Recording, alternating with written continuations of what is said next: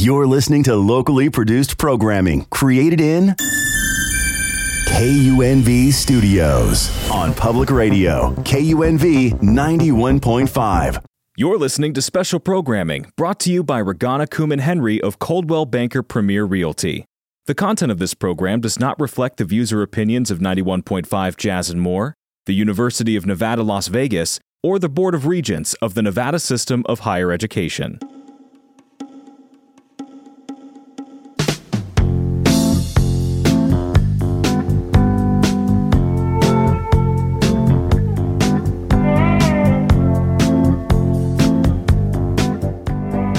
Welcome to the Southern Nevada Real Estate Show. I'm your host, Regana, and today I have a very special guest, Ryan Pulliam, a manager with Ticor Title Company. Welcome, Ryan. Regana, thank you so very much for having me today. I'm excited to, to chat with you a little bit.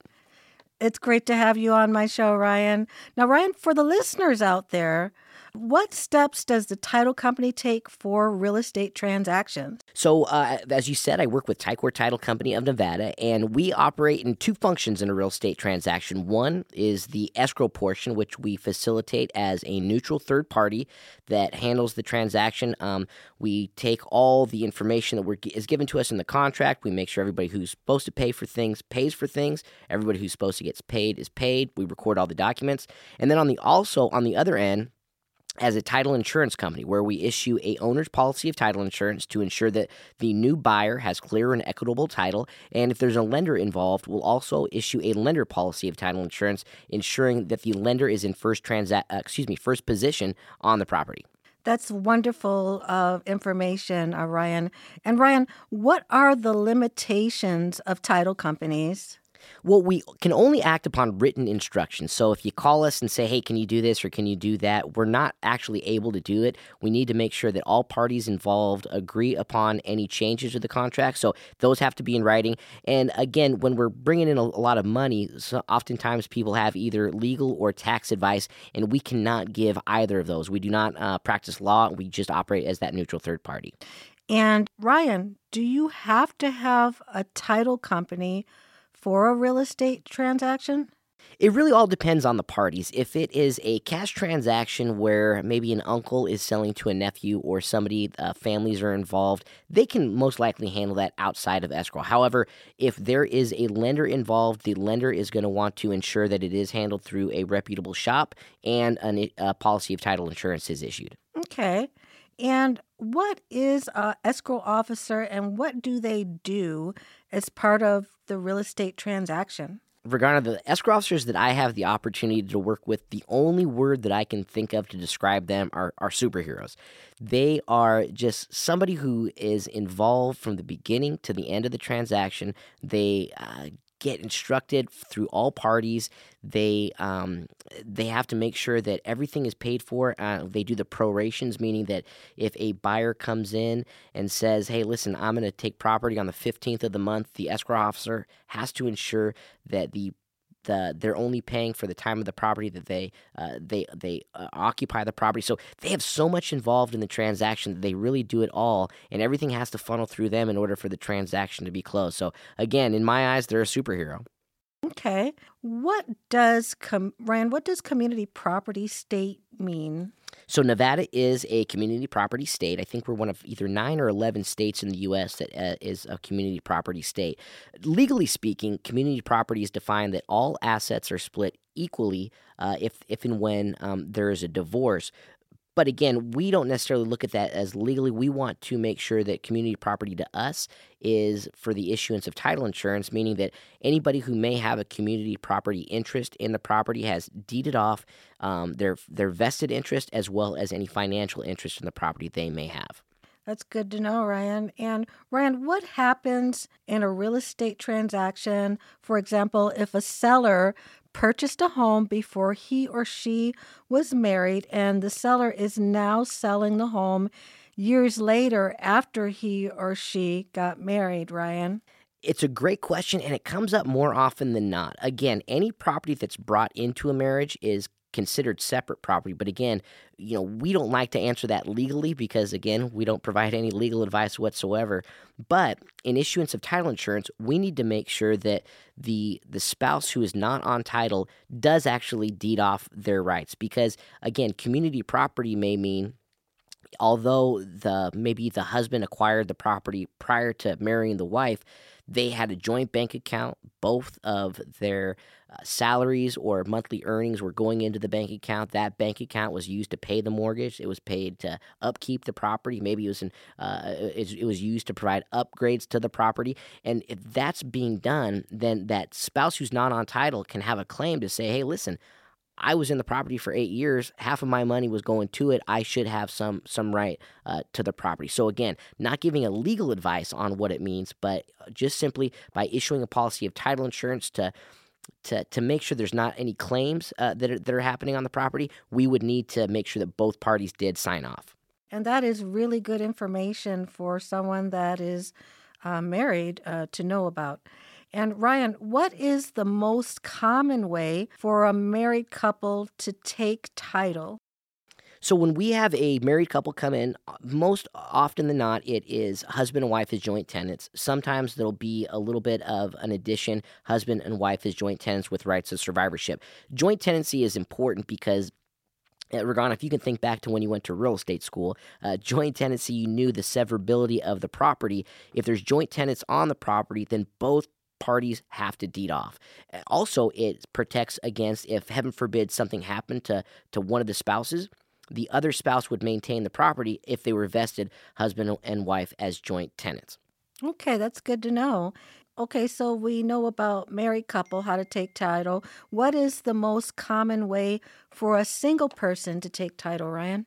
It's funny because it kind of gets into semantics. If a, a, man or a woman has never been married, they typically take title as a single man, woman, individual, person, uh, however they instruct us to vest them. If they have been married before and they're since not married uh, any longer, so maybe somebody's been divorced before and then purchases a property afterwards, they are vested as an unmarried man, unmarried woman, un, unmarried person. So that's typically how single or, or unmarried people will take title. Okay, that's good to know also, Ryan. Uh, now, Ryan, does Ticor Title Company accommodate putting together a power of attorney if a buyer, let's say, can't be present for signing the final closing papers, Ryan? Now, if we're instructed to do so, then yes, and it is a part of a transaction that we're handling. Again, going back to how we cannot practice law, if we prepare documents that aren't a party to the transaction, that's typically practicing law without a license. So we tend to steer away from those. A power of attorney obviously grants someone the ability to sign for, uh, on behalf of another individual who may not be able to be present. So, for us to approve a power of attorney, our underwriter would need to approve it. Our uh, the if there's a lender involved, the lender would need to approve it, and we would just want to make sure there's some valid reason why an individual couldn't come in to sign the documents. Again, with us issuing the, the insurance policy, we would want to make sure that everybody who's supposed to sign any documents are there in our office or with an approved notary to sign those documents. If people are signing via power of attorney, sometimes we just don't know for sure if that was the intent. So we typically like to prepare a specific power of attorney specific to the property that we have in in escrow. And again, there needs to be some reason that the individual can't come to the signing. Maybe it's they're serving in the military overseas. By all means, that would be a valid reason. But with the advancement of technology, uh, our parent company has invested a large amount of money in a program called, we call it RON, Remote Online Notary. The state of Nevada is one of the states that has approved a, a RON notary or remote online notary. And that's when individuals can actually sign documents via a secure portal as long as they are a U.S. citizen and have um, at least three years of credit history.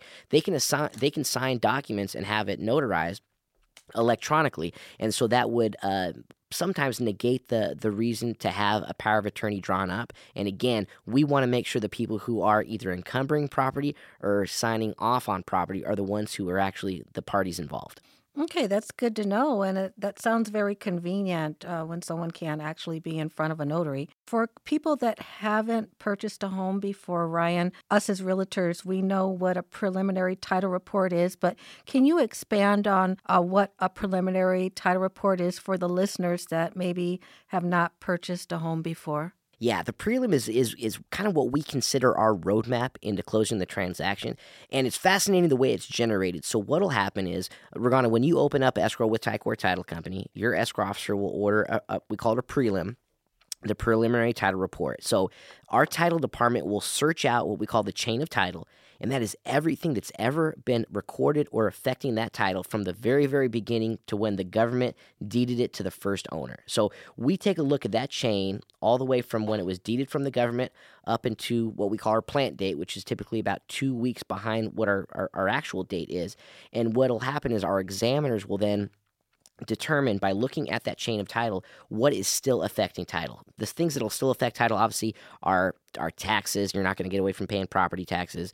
There if there's easements on the property meaning that there's a dedicated uh, use of portion a portion of the land uh, to to benefit another individual. If there's CC&Rs on the property, and then also if there's any mortgages, liens, or judgments uh, against either the property or the individuals as well. So it gives you everything that's going on with the property. They'll it'll it'll um and again provides us a little bit of our roadmap on what all we need to do in order to provide that policy of title insurance and close the escrow. Okay, that's good to know. And Ryan, for the listeners that maybe haven't purchased a home or haven't purchased a home or sold a home in a long time, what is a lien summary you can tell the listeners? So a lien summary is if you don't want to look all 18 or 24 pages of a preliminary title report, if, you know, if you don't have trouble falling asleep at night you don't have to read a prelim to try to get you there, a lien summary is a quick snapshot of just what liens are affecting title. So uh, uh, liens or encumbrances. So what we'll do on that it's a truncated version. Typically, it's one, maybe two pages, depending on how much is actually recorded on the property.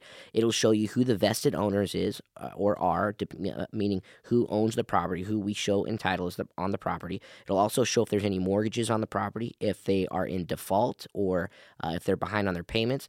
Also, with homeowners association liens, mechanics liens.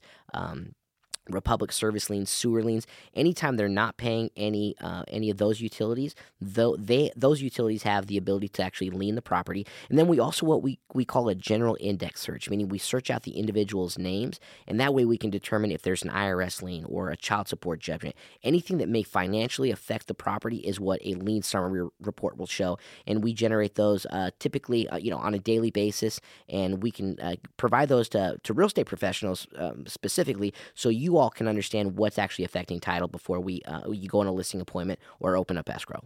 Ryan, now what kind of title related issues do you encounter? For example, with inherited property that is being sold, and do you have some examples? The biggest issue that we have, Regana, is when we look back to the vesting, when we talked about when people are joint tenants. If somebody unfortunately passes away, that surviving joint tenant is able to uh, it keep keep the property it, and they maintain the property.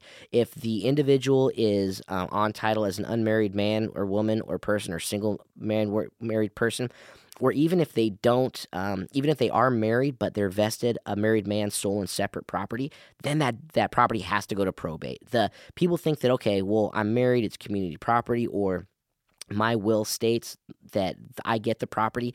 That is all well and good. Again, we don't practice law; we insure the policy of title insurance. So it needs to be uh, go through probate, and a probate judge has to approve the sale. One of the most recent phenomenon that we've seen in the last few years is what we've called a, a deed upon death, meaning that um, if maybe uh, you know I'm kind of getting up there in age and I want to make sure that my son uh, he's kind of helping me out with the paperwork, I will record a deed upon death, meaning I record the deed on the property and it takes effect after I actually pass away. So the moment I pass away, that deed takes effect and the the son takes title. But what we found is that even though one heir may have been designated to help out with the day to day or the paperwork. There are other heirs involved, and we don't want anybody to come and make a claim about the property. So We've changed our underwriting guidelines when it comes to deed upon death, and now the uh, the sale has to be published, much like a, um, a, foreclosure, and that way anybody who has any interest whatsoever in the property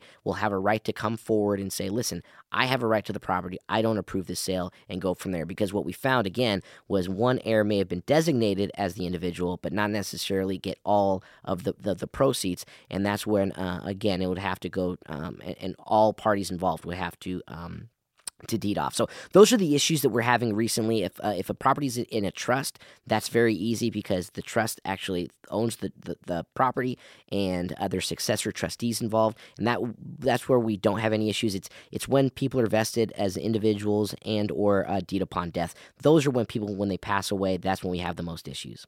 Okay, and that's good to know for people that may, may be experiencing something like that right now.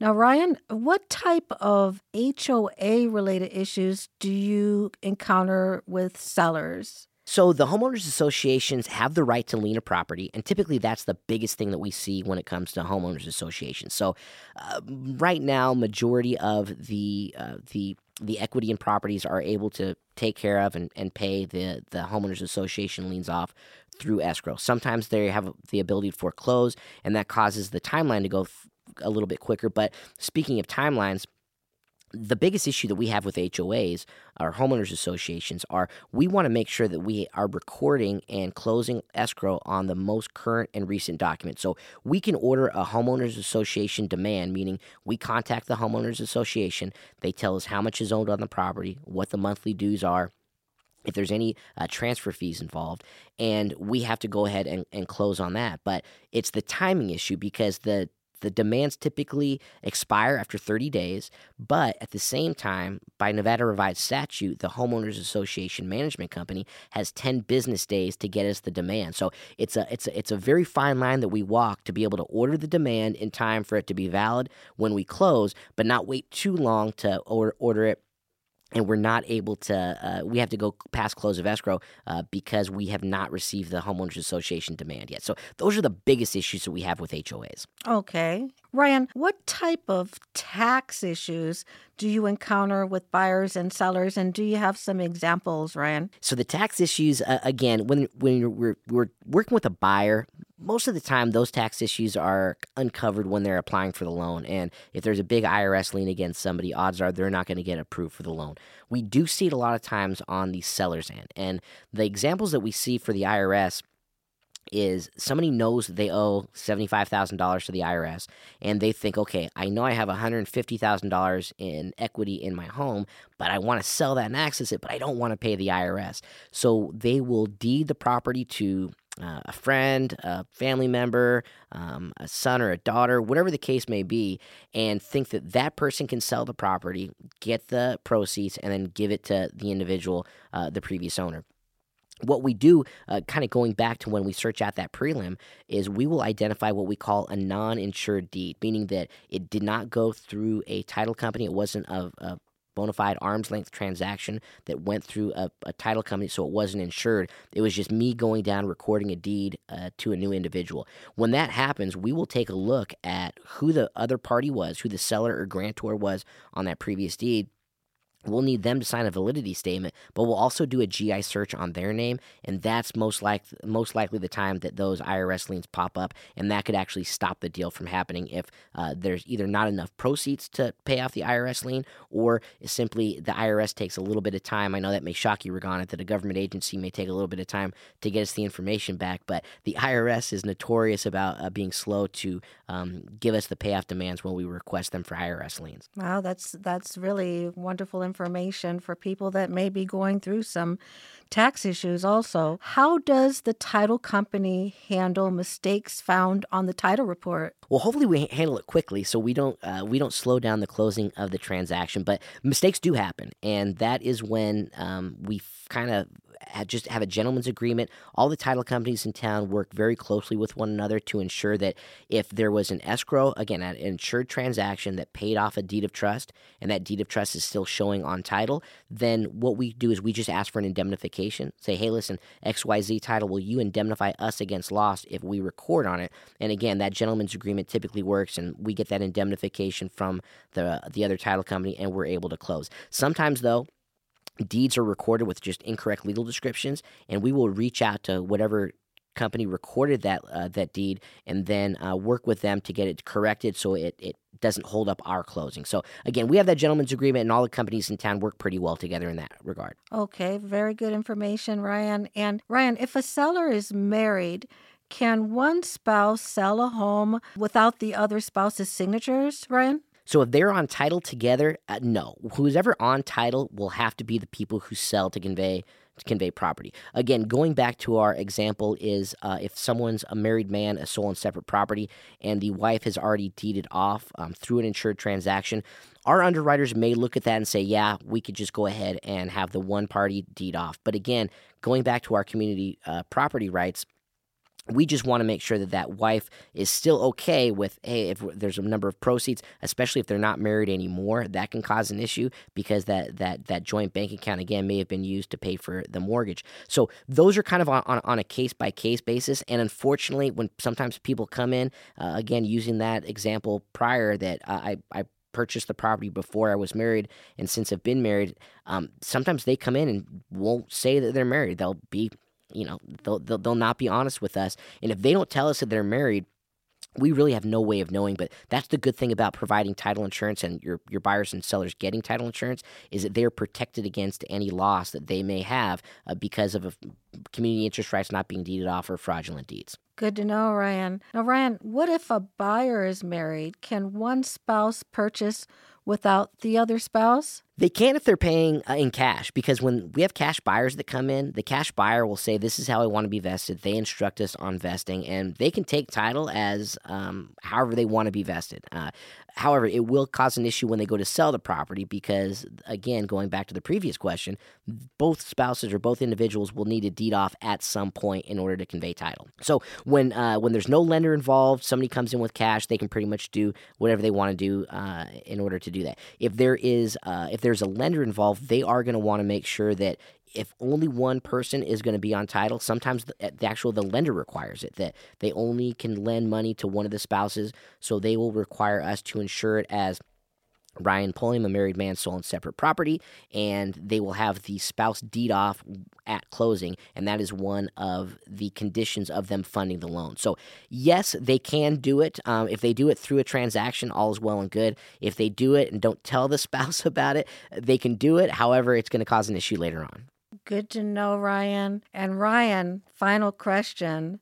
And if we had more time, I know you'd have several stories. But Ryan, what is the most interesting title related situation that you or your coworkers have ever dealt with. Regana, you are absolutely correct. I could probably fill uh, at least a half an hour talking about a lot of the fraud that we're seeing a- as of late. Um, but one story kind of sticks out because it was so quintessentially a Las Vegas story. We had a gentleman come in and say that he had lost a vacant piece of land that he owned in a poker match. So he put up the, the vacant piece of property then went back and forth and and you know how those uh those poker matches can get those poker games can get and he ended up losing the property and i think they valued the loss at i want to say maybe $75000 $50000 it was some kind of a lower amount. Um the property was probably worth a lot more than that but they came in and said i need to deed this property to this buyer and um that's that's the way it is. So we went ahead and facilitated the transaction.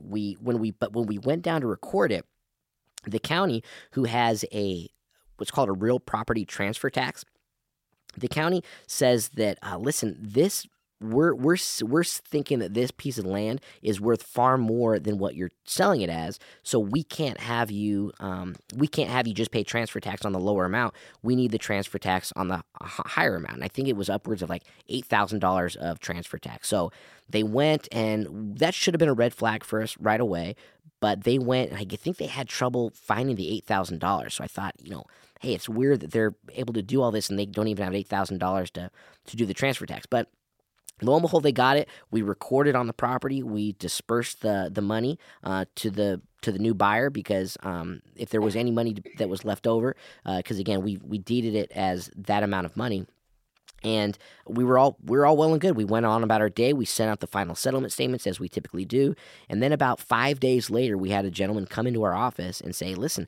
I received this letter from you all about the sale of uh, a piece of land here in Clark County, and I didn't sell this land. So obviously, our hearts dropped because we thought, oh my gosh, we just insured on a fraudulent transaction.